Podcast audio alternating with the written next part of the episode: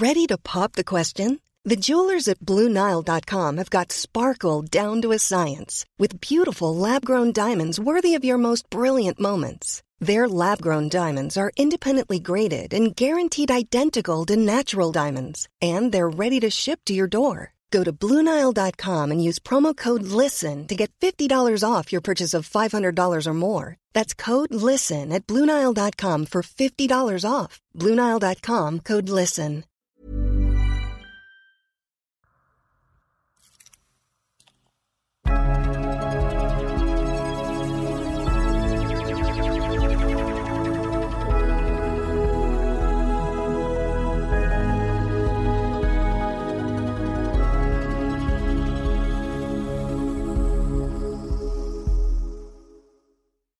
سلام امیدوارم خوب باشید. یه قسمت دیگه از پادکست انسور رو با امیر مهرانی طبق معمول. دیگه این دفعه هم اجرای زنده نداریم. توی اتاق همیشگی امیر نشستیم و صحبت می‌کنیم. فقط ساعتش یه ذره زوده برای ضبط کردن. تقریبا بامداده. داریم ضبط می‌کنیم. و امیدوارم که انرژیمون بالا باشه و بتونیم خوب صحبت بکنیم. سلام امیر. سلام. میگم من قهوه خوردم چایی خوردم سعی کردم زیر سازی کنم که من هم این کارا رو کردم ولی فایده نداشته. یه اپیزودی می‌خواستیم ضبط کنیم نمی تمام رو بگم ولی ترجیح دادیم فعلا اونو ضبطش نکنیم. خب ما یه اجرای زنده داشتیم چند وقت پیش و یه فاصله تقریبا یک ماه افتاده بین ضبط کردنمون. به خاطر همون موضوعی که نمی‌تونیم ضبط بکنیم. و امیدوارم که با قسمت جدیدی که برگشتیم قسمت خوبی رو در واقع ضبط بکنیم و صحبت بکنیم. امیر اجرای زنده چطور بود feedback هایی که داشتیم؟ برام جالب بود. به من هم حالا تو اینستاگرام مخصوصا استوری گذاشتن هم direct به هم message زدن که خیلی کسایی که به من feedback دادن اینجوری بود که خیلی اون مفهوم liminal space یا اون فضای بینابین رو موقعیتاش و ما به رو توی مثلا زندگی و روزمره می‌دیدن. و فکر کنم اون نکته ای که ما یعنی فهم این که ما تو اون فضاییم و بعد حالا باید تو اون فضای ادبیات خاصی داره که توضیح دادیم تو اپیزود قبل خوب بود. من خیلی رو اینا feedback های خوبی گرفتم. آره منم من حضوری سه چهار نفر feedback دادن که در تو همچین فضایی هم از نظر زندگی شخصی هم کاری هم عاطفی اینا مثلا شرایط خوبی ندارن و الان این اپیزود خیلی براشون جالب بوده و راحت شدن بعدش. یعنی یه ذره کمکشون کرد. به حال اگر شما گوش نکردید این اپیزودو به نظرم اپیزود جالبی بود. برای خود من جزو یکی از مثلا تاپ تریایی بوده که تا حالا داشتیم توی این دو فصلی که داریم ضبط می‌کنیم. خب امیر امروز پیشنهاد کرده که یه موضوعی داشته باشیم درباره لقب دادن های زودتر از موعد. حالا اسمش در چیزی تو همین مایه هاست. خودت بگو امیر که موضوع چیه؟ آره ببین الان فکر کنم تو خیلی از محیط های کاری این مسئله جذب نیرو مسئله جدی شده. یعنی بالاخره تقریبا من حداقل توی شرکت هایی که باهاشون در ارتباطم امکان نداره که وارد بشم حالا با یه مثلا مدیر عامل یا با مدیرای اون شرکت صحبت بکنم و در مورد مشکل جذب نیرو حرف نزنن. حالا اوایل فکر می‌کردم که این موضوع فقط تو شرکت های تک پر رنگه و برای شغل برنامه نویس الان می‌بینم تقریبا تو صنایع مختلف این مسئله رو خیلی جدی دارن. یه مشکلی که خیلی به تکرار من میشنوم از دیگران و خودمونم اینجا تو همرو هم ما باهاش برخورد می‌کنیم از رزومه هایی که میاد. عنوان شغلی که فرد در رزومش نوشته با میزان سابقش نمی‌خونه. خب یعنی چی؟ عنوان شغلی که می‌خواد یا؟ عنوان شغلی که مثلا نوشته من دارم یا آره دارم براش اپلای می‌کنم دارم براش اقدام می‌کنم. مثلا فرض کن زده مدیر فلان قسمت در شرکت قبلیش. خب بعد تو اون شرکت قبلی نگاه می‌کنی می‌بینی که مثلا یه شرکت کوچیک جمع و جور بوده یا یه استارتاپ بوده. یه title در واقع مدیریتی داشته فرد اونجا. و تو وقتی title مدیریتی رو میشنوی یه انتظاری به عنوان مخاطب یعنی به عنوان کسی که قرار مصاحبه کنی یا با این آدم صحبت بکنی یا باهاش همکاری رو شروع بکنی یه انتظاری در شکل می‌گیره. انتظاره اینه که به صورت نرمال کریر مدیریتی مسیر شغلی مدیریتی یعنی تو یه چند لول رو رد کردی. یعنی مرحله کارشناسی تو کامل کردی بعد تونستی یه تیم کوچیک رو در واقع سرپرستی کنی یا مسئولیتشون رو داشته باشی. بعد حالا رسیدی به موقعیت مدیریتی و وقتی میگی موقعیت مدیریتی یعنی تو یه سری لول ها رو رد کردی. یعنی می‌تونی یه ذره استراتژیک تر فکر کنی می‌تونی business ی که توش هستی رو با عدد رقم بفهمی می‌تونی اون عدد رقم رو نسبتش رو با تصمیم های روزانه که می‌گیری بسنجی. می‌دونی؟ خب وقتی تو مثلا این سابقه دو ساله رو نگاه می‌کنی می‌بینی طرف مثلا دو سال سابقه کار داره سه سال سابقه کار داره با position مدیریتی خودش رو معرفی می‌کنه.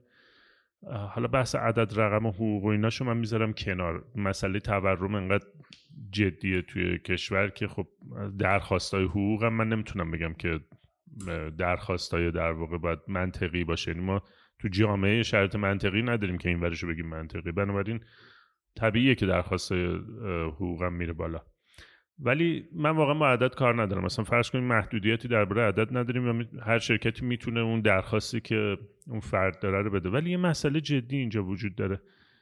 میزان سابقه با اون عنوانه نمی‌خونه. و من بچه های جوانتری رو دیدم که وقتی این کار رو می‌کنن خودشون رو می‌برن توی اندازه توقع.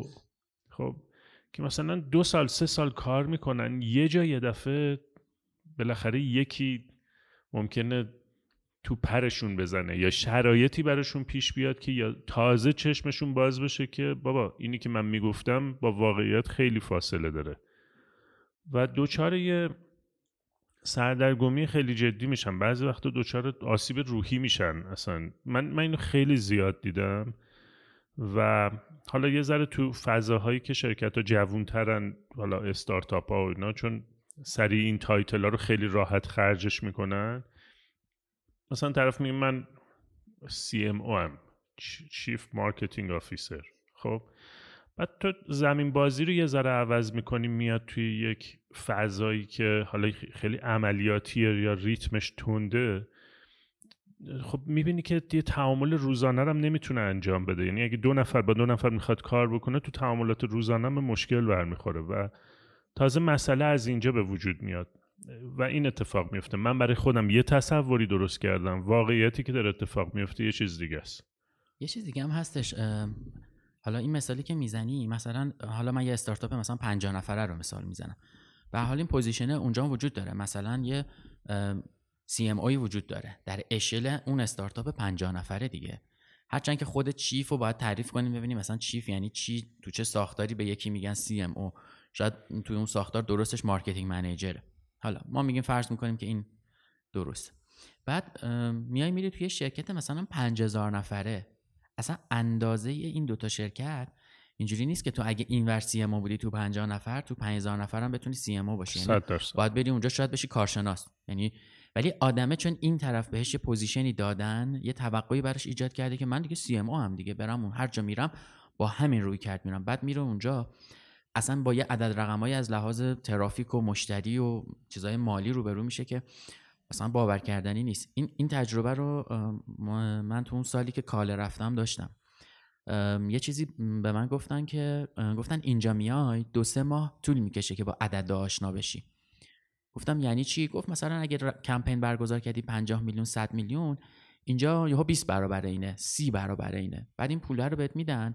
میگم باید خرجش بکنی دیگه. بعد اصلا تو پلنی نداری برای این. اصلا نگار ذهنت آماده نیست. تازه بعد بری اونجا می‌دونی آدم با یه ذهنیتی میره یه جایی که من الان میرم فلانجا مدیر میشم. بعد میری می‌بینی اصلا اندازه اونجا رو نمی‌فهمی. تو باید بری تازه تو اون لولای متوسط یا حتی پایین اون ساختاره تا بفهمی چه اتفاقی افتاده.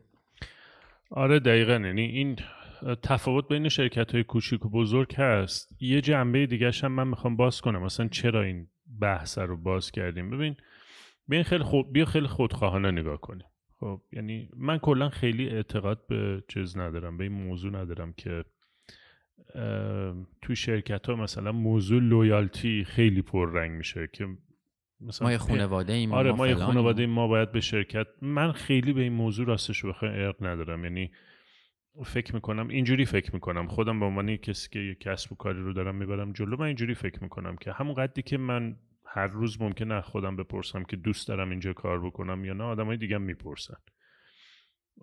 بنابراین با این بازی روانی که من بگم نه ما باید نسبت به شرکت ارق داشته باشیم و اینا به نظرم مسخره است وارد این بازی شدن. ولی یه جور دیگه نگاه می‌کنم. میگم کاره می‌تونه انقدر غنی باشه یا ارزشمند باشه که اتوماتیک خود آدما دوست داشته باشن انجامش بدن. خب؟ پس این این توضیح اولیه رو دادم. بگم من از منظر تعلق و لویالتی و نمی‌دونم اینا فکر نمی کنم خب؟ چون حالا تو ادبیات هم بریم یعنی تو ادبیات مثلا ذره از منظر جامعه شناسی به این داستان نگاه بکنیم تعلق داشتن به یک ساختار اجتماعی یا تعلق داشتن به یه محیط یه معامله است در اصل. خب اینجوری میشه که من تعلق دارم تا زمانی که منافع منافعم در نظر گرفته بشه. مثل مسئله مهاجرته مثلا آدم یا تعلق به کشور. تو بالاخره به کشورت یه تعلقی داری ولی مهاجرت هم می‌کنی. چون دیگه منافع یعنی صرفا بگیم من کشورم و دوست دارم اینجا میمونم یه سری منافع یا تامین نمیشه یا حتی در خطره. آدم مهاجرت می‌کنن میرن. پس این موضوع تعلق رو گفتم به عنوان یه پیشفرض که من از این منظر اصلا صحبت نمی کنم اتفاقا میگم بیا خیلی خودخواهانه نگاه کنیم. یعنی ببخشید من وسط چیزی بگم. تعلق چیز دو طرف هم هست یا چند بله. طرفه است یعنی اگه من به عنوان کارمند به سازمان تعلق خاطر دارم برعکسش هم باید باشه. بعضی وقتا این اتفاق از برعکس سازمان نمیفته میگه همینه که هست این شرایط اینطوریه. یا تو میای توش کار می‌کنی به خصوص شرکت های بزرگ حداقل من اینجوری می‌بینم. میگه ببین این اینجوریه. حالا اگه میای اپریشیشن نداریم فلان نداریم بیسار نداریم عوضش حقوق تای ماهمون رو داریم. خب مثلا خب بعد از یه مدت دیگه این کار نمی‌کنه دیگه. یعنی یه چیزی واقعا فکر می‌کنم دو طرفی یا چند طرف است من آره و حتی اصلا دو طرف و چند طرفه دو طرف و چند طرفه. من میگم مثلا از این بازی تعلق بهتر بیایم بیرون. چون می‌دونی این تهش می‌رسه به توقع و منت. یعنی تو هر چقدر این پیام تو شرکتت بدی که من باید تعلق داشته باشم. یا آدمایی که کار می‌کنن هی بگن از منظر تعلق با موضوع بودنشون در یه شرکت برخورد بکنن. تهش همیشه یه انتظارهایی هست که از هر طرف برآورده نمیشه و تبدیل میشه به در واقع از این چیزا دیگه از این پرونده باز که تو ذهن میمونه. یعنی تو همیشه با یه چیزی مشکل داری. به خاطر من اصلا کلا میگم این بازی رو بذاریم کنار. اصلا بازی تعلق بیم بیرون. به اون شرکتی هم که داری کار می‌کنی اصلا فکر نکن. بیا کاملا خودتو نگاه کن خودخواهانه نگاه کن. این یعنی بگو من فقط خودم مهمم و مسیر شغلی مهمه. اینو دارم میگم به یه مثال. طبیعتا درست نیست که مثلا فقط خودمون آره شرایط آره. دارم به عنوان مثال میگم. من وقتی فقط به خودم و مسیر شغلیم فکر می‌کنم و یه تایتلایی رو زودتر از موعد به خودم میدم یا میپذیرمشون یا عرض به حضورت که حجم مسئولیتی که برمیدارم یا فکر می‌کنم می‌تونم بردارم رو زودتر از اینکه براش آماده بشم بردارم. ببین یه اتفاقی میفته در نهایت من گیر اون اسم و اون پوزیشنه میفتم خب اگه بخوام خیلی خودخواهانه نگاه کنم اینجوری باید کار کنم که امکانهای مختلف برای رفتن تو محیطهای متفاوت من برای خودم باید باز نگه دارم. خب مشکل از اینجا به وجود میاد که مثلا توی یه شرکت در 15 نفره من با تایتل مثلا مدیر ارشد دارم کار می‌کنم. خب بعد دیگه اینجا حالا به هر دلیلی تصمیم می‌گیرم اینجا خارج بشم. تو ذهنم یا برای خودم این تصویر رو درست کردم که من یه مدیر ارشدم. خب و می‌خوام برم بیرون به عنوان مدیر ارشد مصاحبه کنم. امکانامو دارم محدود می‌کنم. این چی میگم؟ این همون چیزیه که تو گفتی. حالا از شرکت 50 نفره به 5000 نفره بازی دیگه عوض میشه. من بحث همینه میگم تو این مسیر شغلی این حواسمون باشه گول اسمو نخوریم یا خودمون رو با اسما گول نزنیم. خب به خصوص تو سالهای اول کارمون حداقل تو 5 6 سال اول گول اسما رو نخوریم. مسئله اینه که اون کاری که داریم انجام میدیم رو تمام کمال می‌تونیم انجام بدیم یا نه؟ چون هر چقدر این تجربه بیشتر بشه بابت اون کاری که داریم می‌کنیم الان یه درآمدی داریم ولی هر چقدر این تجربه بیشتر بشه و این کارا رو کامل تر انجام بدیم یه سرمایه گذاری بلند مدت هست. چون از یه جایی به بعد ما به خاطر تجربه که کسب کردیم درآمدمون و موقعیت کاریمون رو می‌تونیم تصاعدی حتی ببریم بالا. تو از زاویه فرد بهش نگاه کردی الان. آره. ولی از اون طرف تو سازمان هم این اتفاق میفته یعنی تو داری مثلا روند طبیعی کارتو انجام میدی. بعد حالا به هر دلیلی شرایط اقتصادی و اینا می‌خوان به تو اضافه حقوق بدن. حقوق تو ببرن بالا. و تو ساختار اون سازمانه این موضوع نمی گنجه مگر اینکه position تو ببرن بالا. و میان یه سری اسم و یه سری در واقع position بهت میدن یه مسئولیت هایی بهت میدن که تو اصلا نمی‌دونی آماده یا نیستی. یعنی اصلا شناختی بهش نداری ولی خب طبیعتا چون raise حقوقی پیدا می‌کنی میپذیری. بعد میری توش. حالا یا سنت کمه یا تجربت کمه یا به هر حال یه شرایطی داره.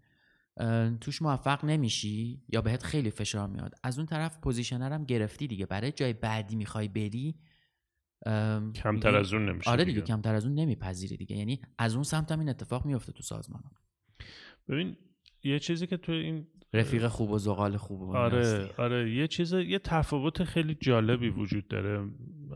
این این چیزی که می‌خوام بگم و نمی‌تونم تعمین بدم به همه تو اندازه ای که خودم تجربه کردم یه تفاوت خیلی جدی وجود داره. اتفاقا در بیزینس هایی که با فرم سنتی کار می‌کنن و شرکت هایی که الان جدیدن شکل گرفتن و خیلی مدرن کار می‌کنن. یعنی هم سنتی ها دارن اینو هم مدرن نه حالا نکته اینجاست. به شکل جالبی این شرکت هایی که سنتی دارن کار می‌کنن مثلا فامیلی بیزینس بودن رشد کردن بزرگ شدن. یا مثلا چند تا رفیق بودن 20 سال پیش 25 سال پیش مثلا یه شرکت بازرگانی زدن یه تولیدی یه چیزی دارن تولید می‌کنن تو این زمینه ها دارن کار می‌کنن. یعنی جنسشون خیلی مثلا های تک هم حتی نیست. ببین این شرکت ها این شرکت هایی که سنتی در کار می‌کنن اینا مثلا واحد منابع انسانی نداره. خب اصلا واحد من چیزی به اسم واحد منابع انسانی ندارن. یا به سختی مثلا یه نفر یا دو نفر بر اساس حالا اندازهشون گذاشتن کارهای مثلا اداری و این امور جاریشون رو اینا رو انجام میدن. ولی نکته که وجود داره اینه که تو می‌بینی که تو این شرکت ها این پلکانه رو آدم ها خیلی خوب طی کردن. خب؟ خیلی برای من جالب بود. ما هفته پیش یه جلسه داشتیم تو یکی از همین شرکت ها عنوانی که خیلی حساسن اون مدیرای ارشد عنوانی که به آدم میدن در زمان درست اتفاق بیفته. I'm Sandra, and I'm just the professional your small business was looking for. But you didn't hire me because you didn't use LinkedIn jobs. LinkedIn has professionals you can't find anywhere else, including those who aren't actively looking for a new job but might be open to the perfect role, like me. In a given month, over 70% of LinkedIn users don't visit other leading job sites. So if you're not looking on LinkedIn, you'll miss out on great candidates like Sandra. Start hiring professionals like a professional. Post your free job on linkedin.com/people today. Millions of people have lost weight with personalized plans from Noom, like Evan, who can't stand salads and still lost 50 pounds. Salads generally for most people are the easy button, right? For me, that wasn't an option. I never really was a salad guy. That's just not who I am. But Noom worked for me. Get your personalized plan today at Noom.com. Real Noom user compensated to provide their story. In four weeks, the typical Noom user can expect to lose one to two pounds per week. Individual results may vary.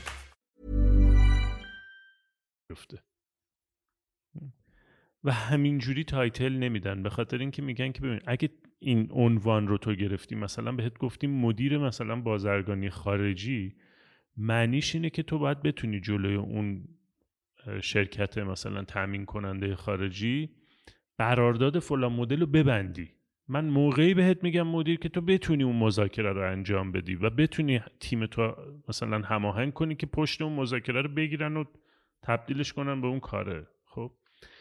خیلی حساسن روی من خیلی زیاد اینو دیدم. خیلی حساسن روی این عنوان دادن. خب. حالا اینو یه side دیگه هم داره ها.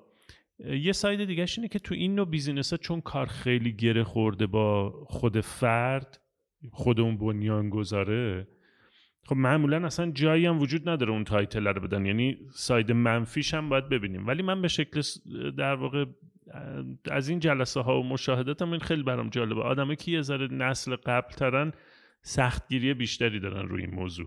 تو شرکت جدیدتر این عناوین رو راحتتر خرجش می‌کنن.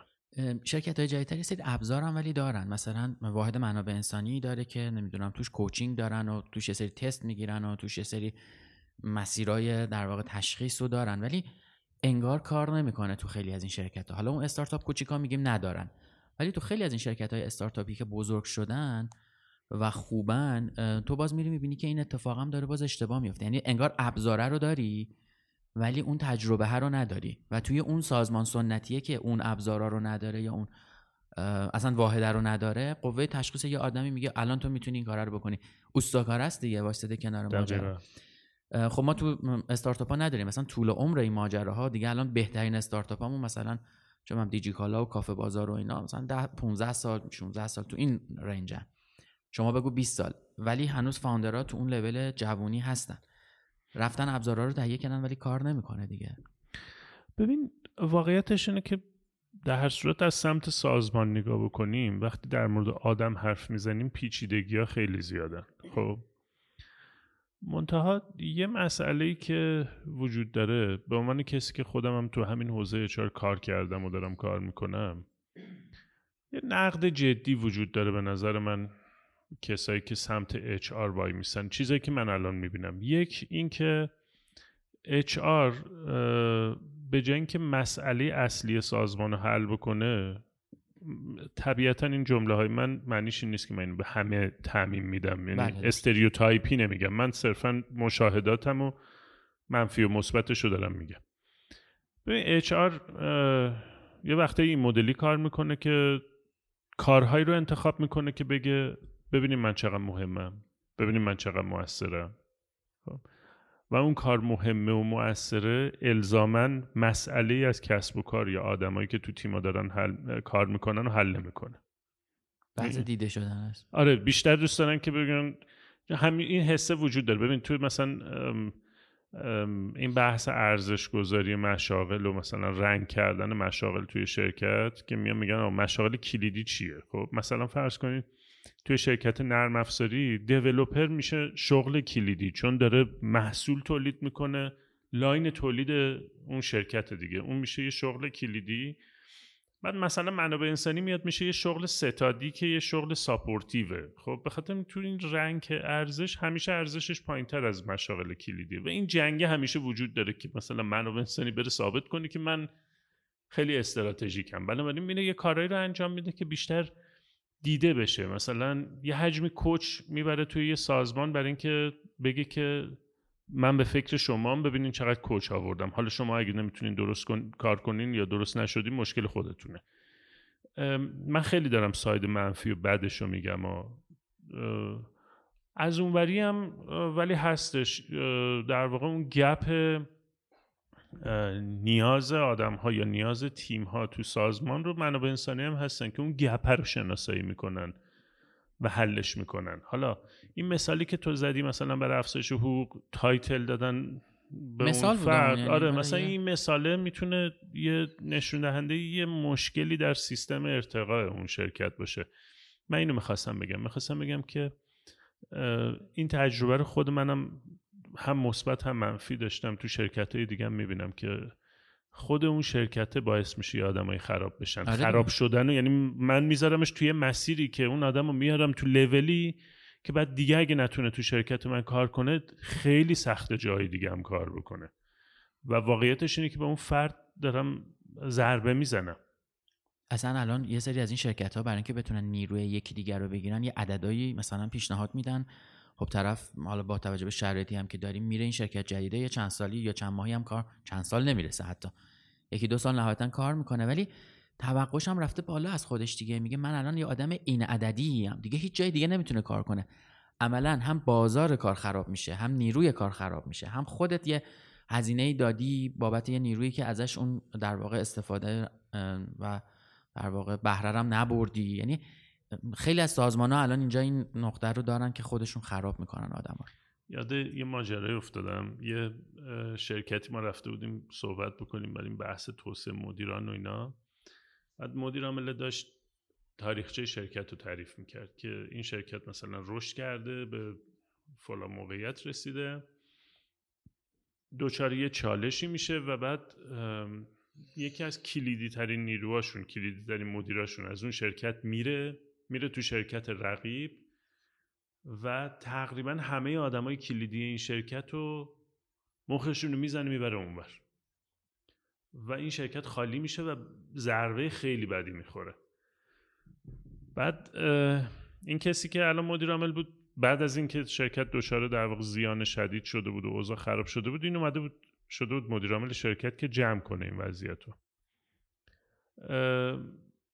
آدمایی که مونده بودن و کم کم شروع می‌کنه باهاشون کار کردن و اینا رو هی میکشونه بالا و آروم آروم بهشون مسئولیت میده. یه ذره وضعیت شرکت استیبل میشه. به اون آدم کلیدی اولیه که رفته بوده آفر میده. آفر میده. مثلا یه چیزی حدود سه برابر بالاتر از حقوقی که تو اون شرکت داشته می‌گرفته. طرفم دست و پا شل میشه برمیگرده تو این شرکت. بهش میگه که آتو بیا مثلا مدیریت این بخشو بگی سه برابر بیشترم خب این تلس قشنگ. میارتش شیش ماه کار می‌کنه بعدش اخراجش می‌کنه. بعد به هم گفتش که خیلی جدی به هم گفتش که این حکم خیانت کردنه. شیش ماه یه سال به یاروی حقوق عجیب داده. حالا ببین این آدم داشته انتقام می‌گرفته دیگه. بعدم انداختتش بیرون. حالا تو برو ببینم می‌تونی کار پیدا بکنی نابودش می‌کنه. این بازی هم حالا اصلا توی صنایعی واقعا وجود داره ها. اون جاهایی که توی صنایعی که خیلی رقابتی جنگه واقعا این کارو می‌کنن. الان توی لول بالای استارتاپیمون این اتفاق میفته دیگه. رقیبا آدما رو دست هم در میارن. فقط برای اینکه تو اون شرکت کار نکنه. تو فوتبال هست مثلا بازیکن رو می‌خره میشینه رو نیمکت. یا دقیقا برای اون تیم بازی نکنه. اینجا من همینه. آره. حالا این بحث رو باز کردیم برای الان رفتیم تو ساز... سایت سازمان, سازمان ولی آره. تو صحبت صحبت خود آدمه بود که. آره. هم می‌خواستم بگم واقعا بچه‌ای که یه ذره مثلا جوونترن تو سالهای اول کارشونن از کجا بفهمیم توی این تله میافتیم یا نمیافتیم؟ ببین یعنی خودم الان می‌دونم اندازم اونقدر نیست ولی اینو می‌نویسم. یه جایی هست می‌دونم. ببین نکتهش می‌دونی چیه؟ نکتهش اینه که بیا اینجوری نگاه بکنیم. تو برای اینکه بتونی در واقع مثلا یه تیم تخصصی رو مدیریت بکنی خب تو مسیر مدیریت داریم صحبت می‌کنیم دیگه. تو هر زمینه ای تو برای اینکه یه تیم تخصصی رو بتونی مدیریت بکنی اون اصطلاح خاکش و خوردن هست. این تئاتری قدیمی داشتن اون خاک صحنه رو باید بخوری.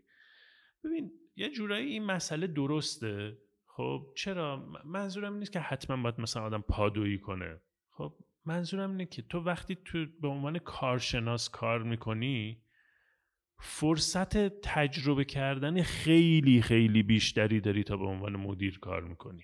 بابا بعد مدیر... مدیریت کردن همش دردسره به خدا یعنی؟ ببین دقیقا تو تو یه خطات یه تصمیم اشتباه در position مدیریت خسارت می‌تونه بزنه. در موقعیت کارشناسی خسارت اونقدر نیست. تازه معمولا یه مدیری هم هست که مجبوره بره جمعش کنه. اینا سوتی بدی یکی بعد بره جمعش کنه. می‌دونی؟ اونور.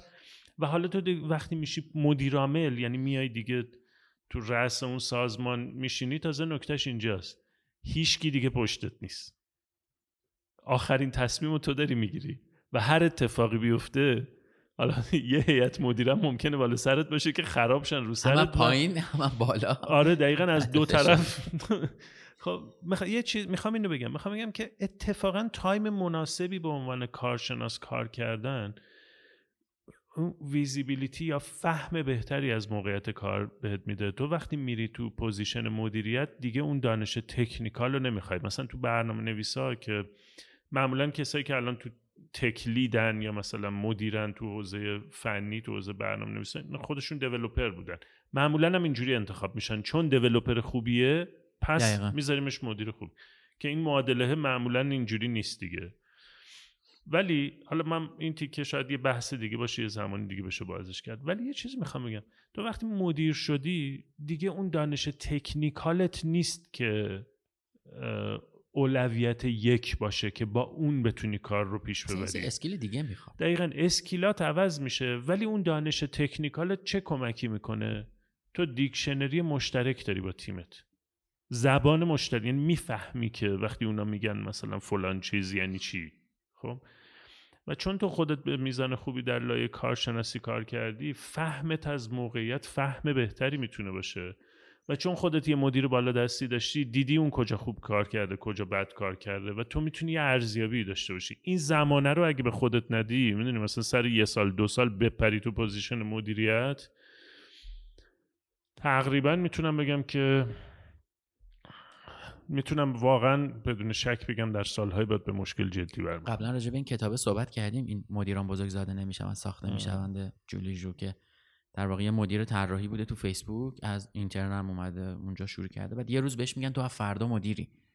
و فردا صبح اولین گند بزرگ مدیریتیشو می‌زنه توی جلسه یا می‌فهمه که آماده نیست. و خیلی طول می‌کشه تا بر این استرسه و این اسکیلا غلبه بکنه یاد بگیرتشون. چه بسا اگه میومدن از قبل این پروسه رو براش درست طی می‌کردن که مثلا 6 ماه دیگه تو این position رو می‌گیری cost کمتری هم می‌دادن. نمی‌دونم ولی اینکه فردا به یکی بگی یوهو تو مدیری خب طرف آمادگی skill یشو نداره حتی. من تا این تجربه داشتم. سال فکر کنم 82 83 بود.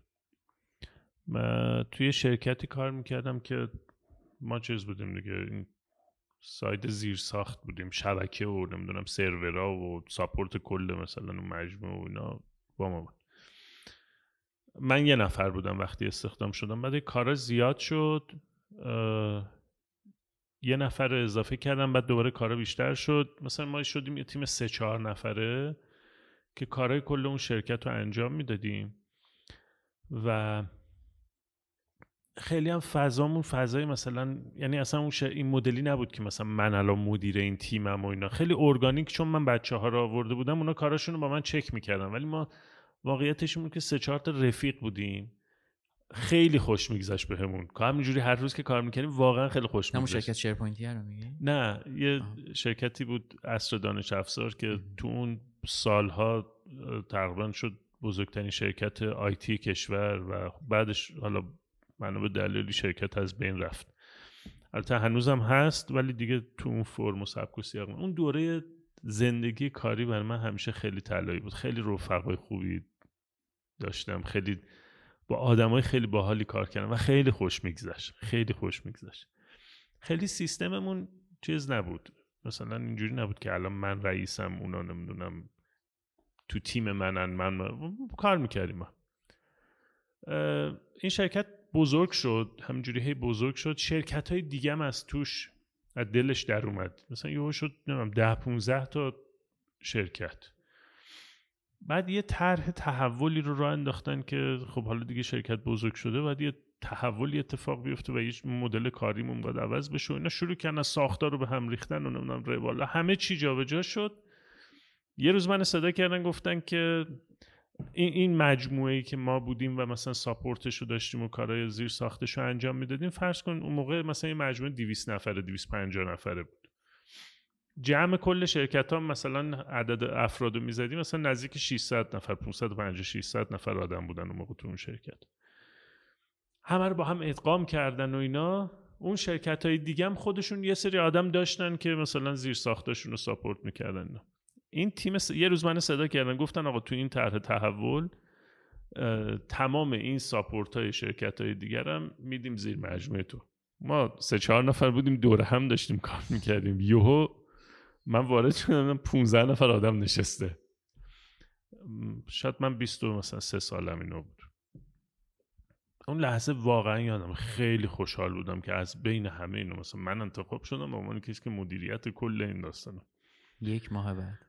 یه فضایی گفتن جاتونم از اینجا عوض میشه و میریم مثلا تو این اتاق تو این بخش شما میشینین جای ما رو عوض کنین یه اتاقی بود طول اتاق خیلی زیاد بود.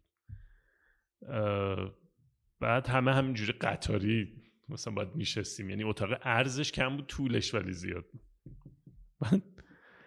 خیلی به شکل طبیعی من رفتم بالای اتاق یعنی میزم اونجا ستاپ کردم رفتم بالای اتاق نشستم. بعد این بچههایی که با من کار می‌کردن رفیق بودیم با هم دیگه. اینا آمدن کنار من نشستن. بعد اون آدمای جدید که اضافه شده بودن یهو اینجوری اولین روز یک اولین صورت مسئله. شما با رفیقات رفتین تو جای خوب اتاق نشستین ما رو انداختین این پایین. من با یه موقعیتی روبرو شدم که و یه چالش جدی شد که در نهایت این چالش رو من نتونستم حل کنم. آره. و اصلا من نمیفهمیدم یعنی چی. یعنی و چقدر از سابقه کاریم گذشته بود. مثلا فکر کن چهار سال.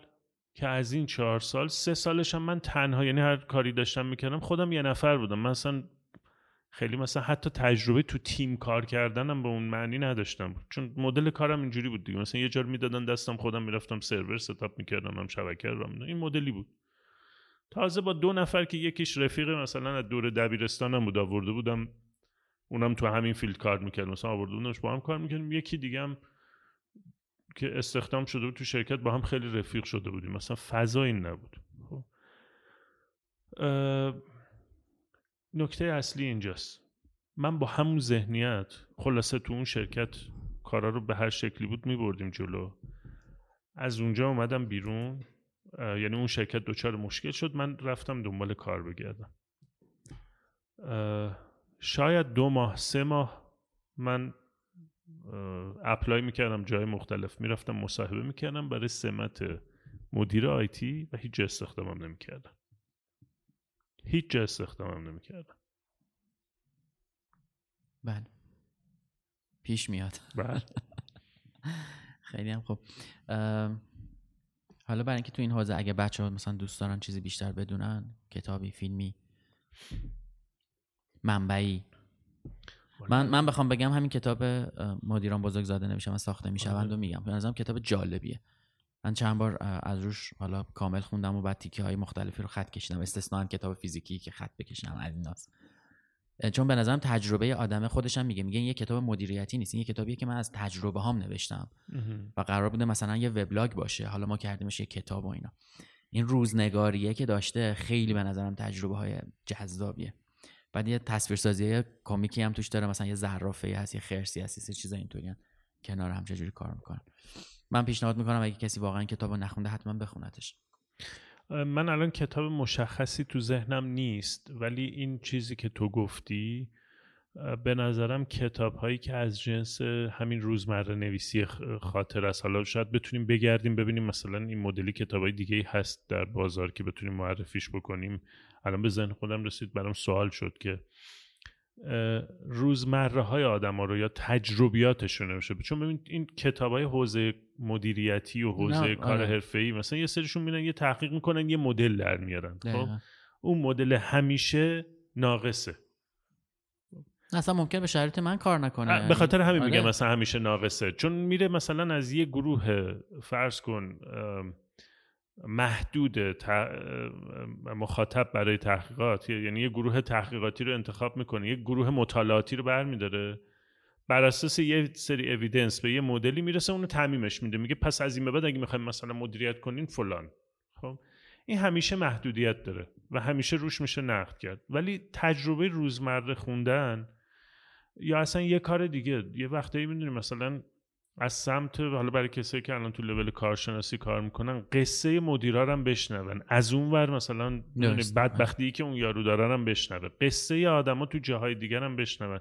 این یادگیری خیلی عمیقی می‌تونه آره. داشته باشه. حالا شما مگه کتابی خوندید یا مثلا آشنا هستید باش به ما بگید. ما اینا رو توی اینستاگرام پادکست می‌ذاریم یا معرفیش می‌کنیم. چون به نظرم از این جنسیه که خیلی کتاب هست تو این حوزه و ما ممکنه همش رو مثلا یا نخونده باشیم یا نشناسیم. از جنس کتاب از جنس فیلم از جنس نمی‌دونم حالا حتی پادکست چیزایی که اینطوری باشن رو به ما بگید. ما اینا رو همه رو یه جنبندی می‌کنیم معرفی می‌کنیم. حتی تو قسمت بعد شاید یه اشاره هم بهش بکنیم. اگه جمع‌بندی داری امیر؟ نه نکته نیست. فقط اینکه همون قدم به قدم پیش مواظب خودتون باشید آره در این مسیر. خودتون باشید دقیقاً. مواظب خودتون باشید آره مراقبت کنید ماره تو مار و پله نیش نزنه واقعا. بعد نیش میزن خیلی خب خیلی ممنون ازت امیر جان. مرسی. از شما که گوش کردید خیلی ممنون.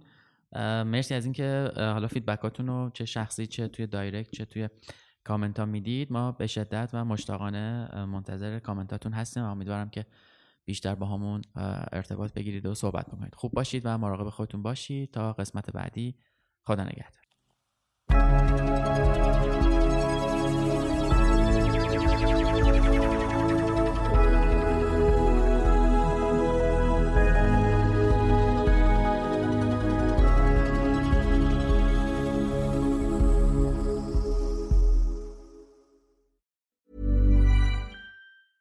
Even when we're on a budget, we still deserve nice things.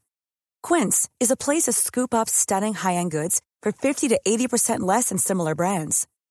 They have buttery soft cashmere sweaters starting at $50, luxurious Italian leather bags, and so much more. Plus, Quince only works with factories that use safe, ethical, and responsible manufacturing. Get the high-end goods you'll love without the high price tag with Quince. Go to quince.com/style for free shipping and 365-day returns.